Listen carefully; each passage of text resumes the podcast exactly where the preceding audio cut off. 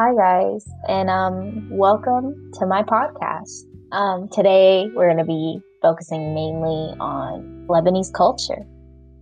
Uh, Lebanese culture, my culture, can be defined as many, many things. It it celebrates life. It has lots of traditional and modern ways of thinking. But most of all, it really just admires family and just enjoying life.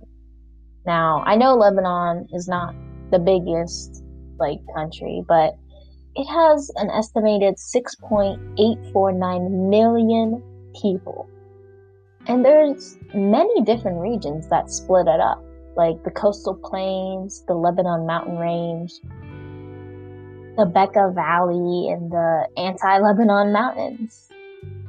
Now, when you think about the customs and traditions that are in this country, um, there are two main languages spoken in Lebanon. There's Arabic, you know, and French, and they're both taught in schools. Now, in Lebanon, they speak French because of when, long, long ago, the French Crusaders took over and basically demanded that they learn it. And it has really just blended in with the culture, even though that time has passed.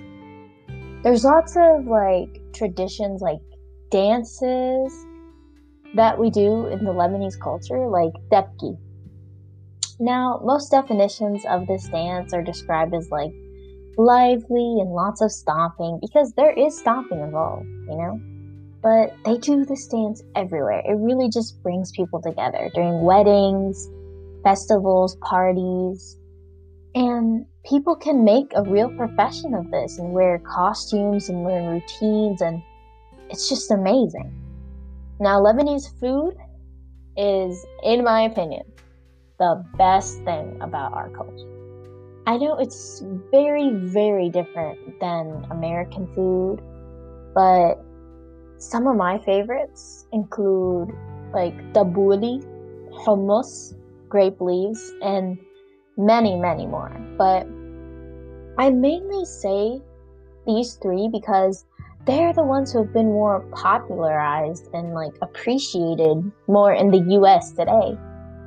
Now, Lebanon has lots of great traditions and customs, but there's one day where all of Lebanon really comes together Lebanese Independence Day, Sunday, November 22nd.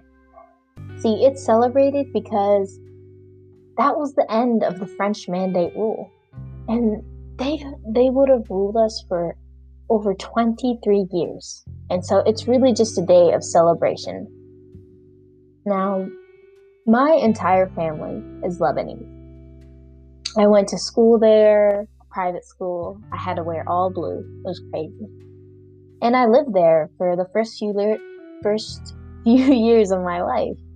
But when I was in first grade, my family moved here, and I've basically lived here ever since. But you always remember your time there. It's just that's what it gives you that feeling. Now, thank you for listening to my episode one. Make sure to stay tuned for episode two, where I'm going to be talking about more of the conflicts that arise in the country itself. Thanks for listening.